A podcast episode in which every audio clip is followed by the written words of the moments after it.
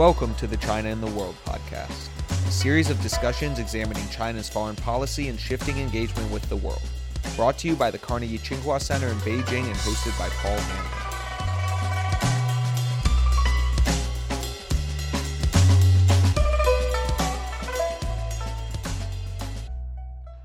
Welcome back to the China in the World podcast. I hope everyone is staying safe and healthy during this global pandemic. Today I'm delighted to welcome Professor Jie Dalei to the podcast. Professor Jie is an associate professor at the School of International Studies at Beijing University. His work covers alliance politics, China US relations, Chinese foreign policy, and cross strait relations. He's published work in Chinese and English in multiple journals and news outlets including the China File, the Washington Post, China International Strategic Review, and of course, our very own Carnegie Tsinghua Center.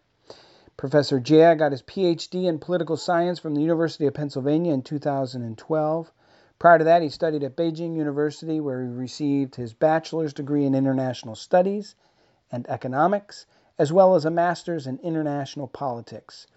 Professor Jie, thank you so much for joining us many experts have said that uh, U.S. China relations have reached a real low point in more than four decades of official mm-hmm. relations between the U.S. and China. And I think a lot of our listeners are curious to understand how did we get to where we are today? And what actions have both countries taken that have contributed to the current state of relations? How can we move away from what feels to be a continual downward spiral in the relationship and identify more constructive means to manage our differences and cooperate where it's in our interest to do so.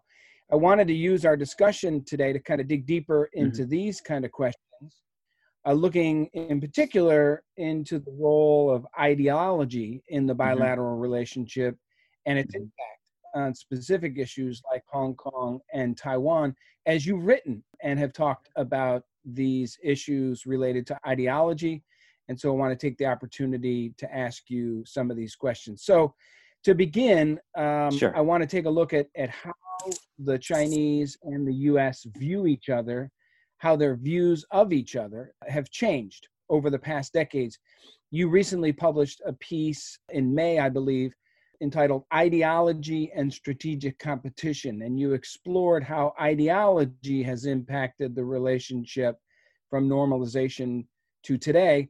In the article, you wrote that Cold War style yeah. ideological warfare turns competition into conflict and polarization.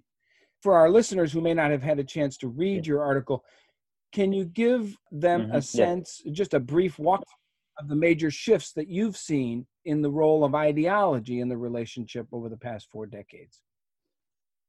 Sure, sure. Thank you for the uh, opportunity. Uh, it's a good pleasure to be on the show with, with you talking about U.S.-China relations, and particularly on the role of ideology in the relationship. Actually, let me begin by talking a little bit about what brought me to this topic. Actually, I was based on international relations theories. Uh, I see myself as a realist who, in general, do not pay much attention to, to the role of ideologies in uh, IR. However, I think in the last couple of years, I myself was a little bit surprised by the rising importance of different ideologies on the bilateral relationship between China and the US. As mm-hmm. I see it, the Trump administration, actually starting earlier from the Obama administration, they are both uh, more so under President Trump are less ideological than previous U.S. administrations after the end of the Cold War. Not much, you know, democracy promotion, nation building is out of the question, uh, etc.. Actually, the Trump administration uh, themselves claim that their policy is principled realism. On the part of China, I don't believe. Of course, this is debatable, but I, I believe that China is not exporting a so-called China model so, given that both countries are less interested in promoting or spreading their own ideologies, why are ideologies gaining more significance and prominence in the bilateral relationship? I think that's what brought me to think more about this topic. So, uh, I, I, my, yeah, yeah. often be very, very abstract uh, and an abstract concept to many people. How do you define it in terms of the U.S. China relationship? Well, I think the, a simple way of defining ideology is just about what's the best way of organizing politics and economics uh, in a society. I guess that's a that's a simple, you know, maybe less academic way of defining it. I think on mm-hmm. that, China and the US do have very different ideas. And also what makes ideologies different from daily ideas is that ideologies have an action plan. So my core argument is that at, at least uh, currently the US and China are not having Cold War style ideological conflict in which both the, the US and Soviet Union were trying to spread their systems to the rest of the world, which is not the case right now. However, the US and China are having a security dilemma like situation in the ideological domain, uh, which means that they are taking actions actually to defend their own political systems or values, but they are doing so in a way that the other side sees as a threat and they take their actions mm-hmm. in response. Mm-hmm. And give us some give us some examples of how it manifests itself in the course of everyday U.S.-China relations, in your observation. Actually, as I, as I uh, explained in the article, the impact of different ideologies uh, on bilateral relationship actually can manifest itself on three levels of relations you know, it's on the domestic level, as well as concern about each other's influence in other countries. And a third, uh, concern about each other influence in the international order. So that's the general picture, I guess. An example for, from uh, daily interactions, I think can be seen from, I think it was last year, about a tweet comment from the, the NBA basketball team right. Houston Rockets, uh, right? Uh, manager General Morey you know, he basically said he was in support of Hong Kong's protesters, which brought a, a fire, a storm uh, of public opinion uh, reactions in China's social media. So here you can see a very different, a very sharp contrast between two different ideas. From the majority of Americans, you know, freedom of speech is sacrosanct, right? It's something that's right. sacred, that's non-negotiable. But for the majority of Chinese, I think national unity is non-negotiable. Well, I see some Chinese comments is that you know he is free to talk, but we are free to boycott his team. Actually, a friend of mine works for NBA China. She asked me for help. You know how to. They are kind of caught in the middle. She asked me for advice on how to manage this delicate situation. Actually, I've been still thinking about how to respond to her request. So it's not it's a difficult decision. I mean, a situation. Yeah, Hong Kong, is certainly an area I think in U.S. China where ideology appears particularly prominent. Taiwan, I think, is another issue. The U.S. and many Western-style democracies are are concerned increasingly with Beijing's actions regarding Hong Kong and Taiwan. And as you yeah. suggest, this is something Beijing often views as infringing on Chinese sovereignty and interfering in China's internal affairs. Let's just look at both of those issues. Let's look first at the Taiwan issue, if we could. Yeah. On this issue, one of the dynamics that I see as I observe the situation, both mm-hmm. the US and China are continue to blame each other for taking actions that they argue alter the status quo on Taiwan. Each side is interpreting the other's actions as provocative, mm-hmm. uh, which of course heighten the potential for misunderstanding and conflict. And you've written extensively mm-hmm. on cross-strait relations. So stepping back, why is Taiwan uh, such a central issue in the relationship in your view, and how does mm-hmm. ideology factor into U.S. China disputes over Taiwan? Yeah, yeah, of course.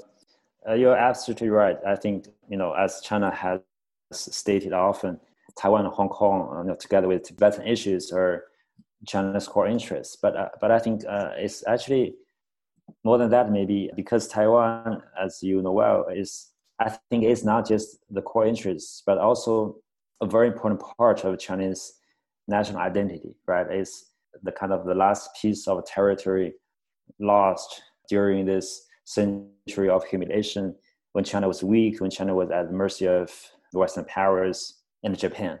So you know, whenever there's something come up about Taiwan, I think uh, you know Chinese people in the mainland have strong feelings about that. But on the part of the United States, I think it's mainly a credibility issue. It's the message about the U.S. credibility toward its allies and partners. Although Taiwan is not a formal ally, of course, of the U.S., but it's kind of you know quasi ally in, in, in the international relation literature. Mm-hmm. So the U.S. doesn't want to appear to be losing credibility with respect to Taiwan and will be seen as less credible in the eyes of the U.S. other allies in the region, especially. So, so I think this is a same issue perceived different in Beijing and Washington. When I talk to you know Trump officials about Taiwan, they're very quick, of course, to point out steps or actions or policies that they see China taking uh, with mm, regard yeah. to Taiwan to squeeze Taiwan's international space, increased military pressure on Taiwan in terms of Taiwan's diplomatic allies around the world.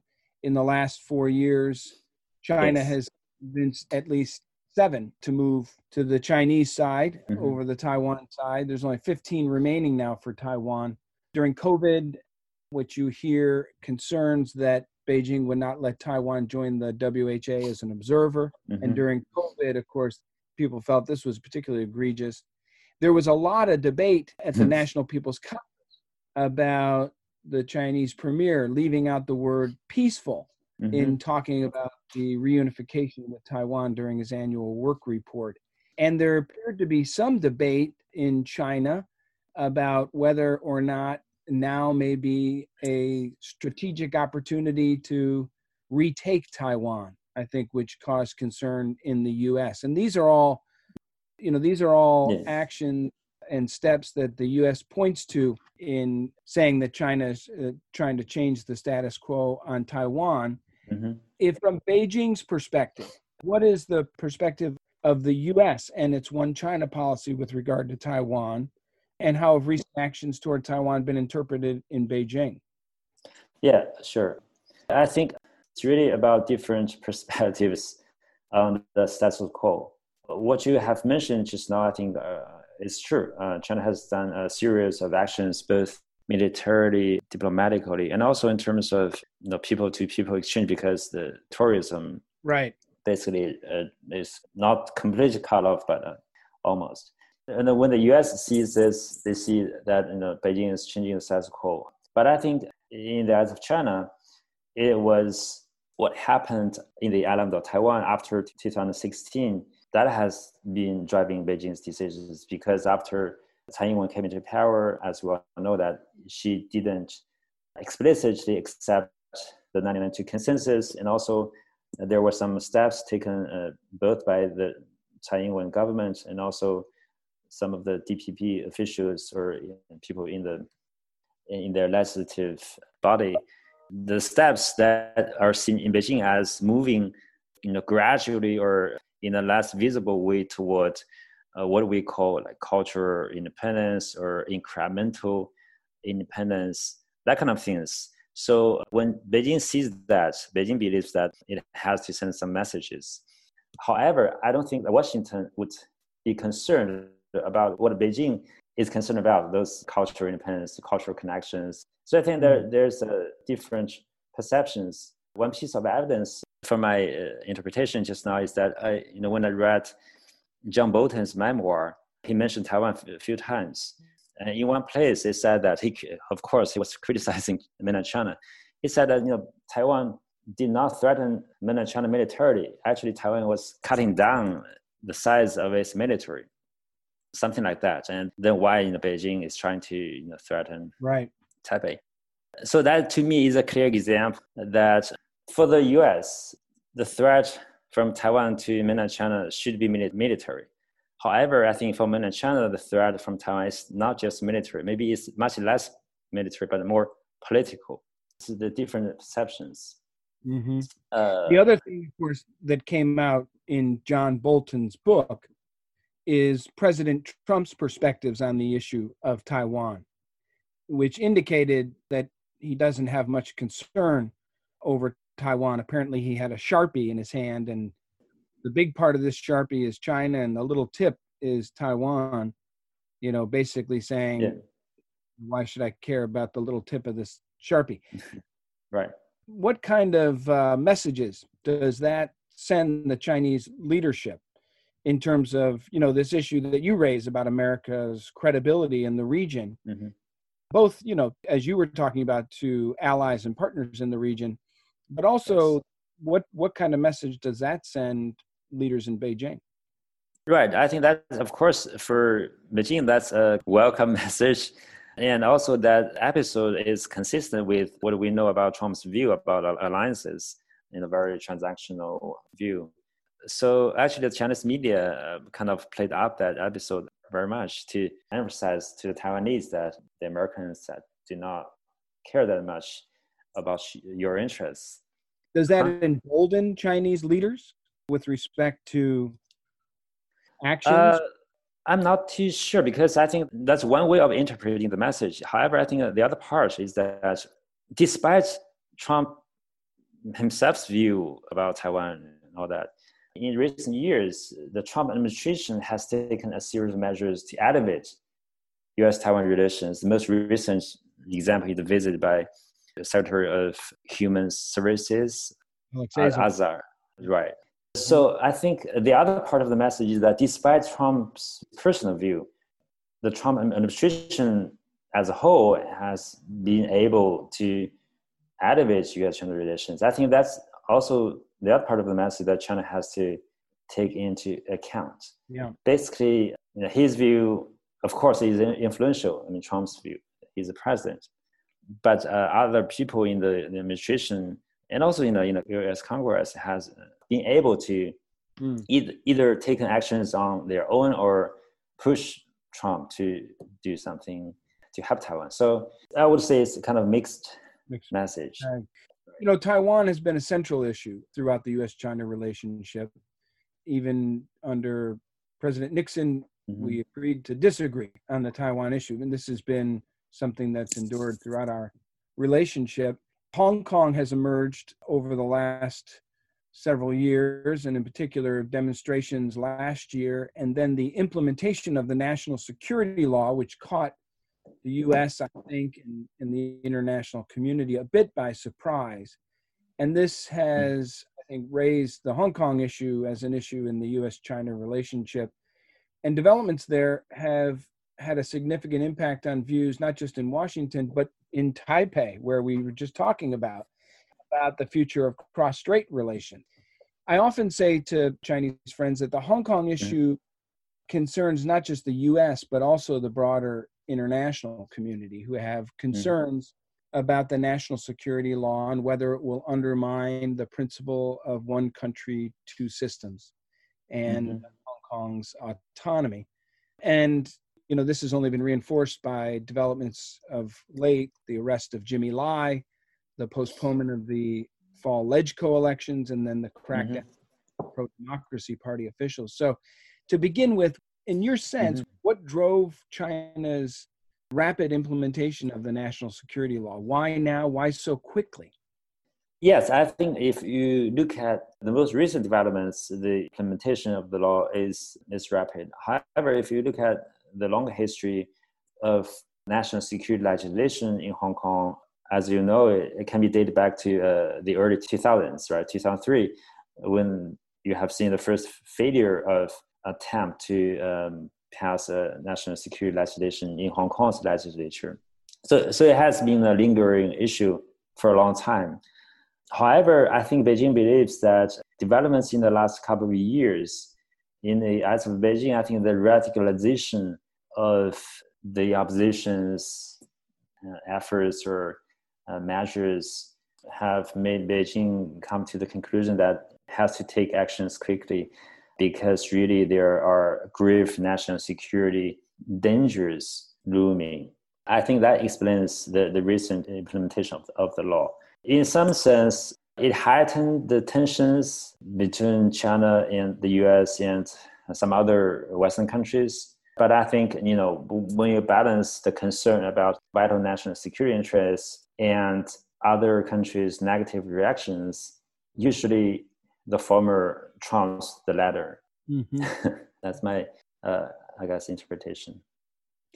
You know, I want to talk a little bit, if I could, about strategic cooperation and COVID 19.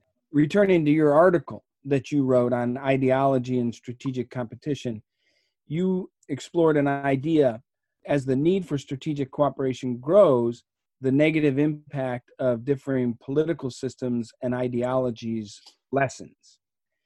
And you point to the Cold War and 9 11 as two specific instances of this mm-hmm. dynamic. Mm-hmm. But by this logic, of course, Jie one would yeah. could expect that the outbreak of the coronavirus would be an issue that would force the U.S. and China to put aside their differences and cooperate. And indeed, many had predicted that a global pandemic would be a unifying force between the two countries. But of course, that was not has not been the outcome that we've seen so far. So, in your view, why mm-hmm. had ideological conflict between the U.S. and China actually risen in the face of a global pandemic? Sure, I think it's as we uh, can see it is very unfortunate development between China and the U.S. and also for the rest of the world because of the the pandemic is basically global right now.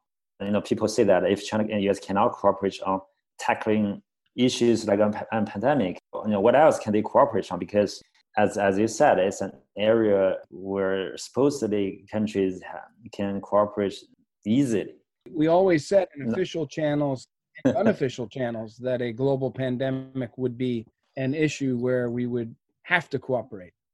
Right. So I think, of course, the, the general context of U.S.-China relations explains a little bit the dynamics during the pandemic. I think because you know the two countries already starting from late 2017 and, and early 2018 with the Trump administration national security uh, strategy report and national defense strategy report. I think the kind of grudgingly, China you know, never uses officially the phrase of a strategic competition or similar terms, but Beijing has to gradually face up to the reality that two countries are entering a new phase of strategic competition. So I think this is the, this general context. That's what I said in, in the article. The strategic relations has changed from, in a fundamental way. And under this general context, other things change as well. Their interactions on COVID-19 is an example. Thing that can they can have an easy time incorporating turn out to be another battleground. Mm-hmm. I think uh, the, basically the pandemic is geopoliticized, I guess, by this strategic conflict. Another thing is that I, I think the interaction during the pandemic is similar to the security dilemma situation that I described in, in the article, which is that the tactics adopted by both Beijing and Washington during the narrative war, the narrative war, you know, who starts this, you know, who is doing a better job, they may seem rather offensive in the eyes uh, of the other side. However, I think this tactical offensive itself is rooted in their respective domestic insecurity. They are trying to defend their own domestic legitimacy during this pandemic. So it's kind of offensive in the, each other's eyes on the surface, but they're hmm. rooted in their domestic insecurity because you have you cannot appear less competent in dealing with this pandemic, especially if you compete with the other side. Right. You have to get the support of your domestic public. So you've identified a cycle in your piece of strategic cooperation to ideological clash and then back. Mm-hmm. And what's the road for the US and China in terms of returning to strategic cooperation look like? Is it possible? Is it something we should aim for? Can we get back to that strategic cooperation sure. between the US yeah. and China? I think the majority view right now in China is that it's almost impossible to go back to the old days of strategic cooperation. However, the two countries do not have to go to another Cold War or whatever you call it, or, or something even worse. So I think the majority view in China right now is that the bilateral relationship has entering a new phase, but they can try to find a way of competing in a more benign way mm. and also compete while cooperate. I, I think the councilor, and Foreign Minister Wang Yi recently proposed that China and the US should take stock of the recent developments and identify three clusters of issue areas, right? One cluster of issue areas is for mm-hmm. managing differences, right? Where really you can, there are real differences and they cannot be resolved for the time being. And the second cluster of issue areas is the two countries are now cooperating, but it's possible to make cooperation happen. And the third cluster of issue areas is where they, really they can do a lot of cooperation. For example, the pandemic or uh, you know, nuclear, nuclear non-proliferation, uh, climate change, those promising global issue areas where the two countries can really cooperate.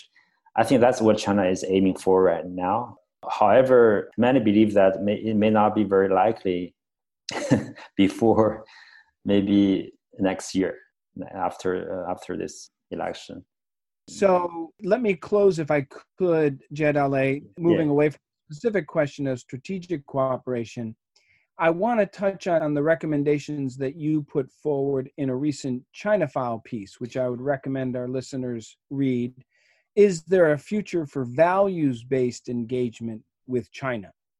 And in the piece, you mm-hmm. suggest that both the US and China would benefit from practicing what you call ideological humility while being confident in the resilient of each of their own systems. What do you mean by ideological humility?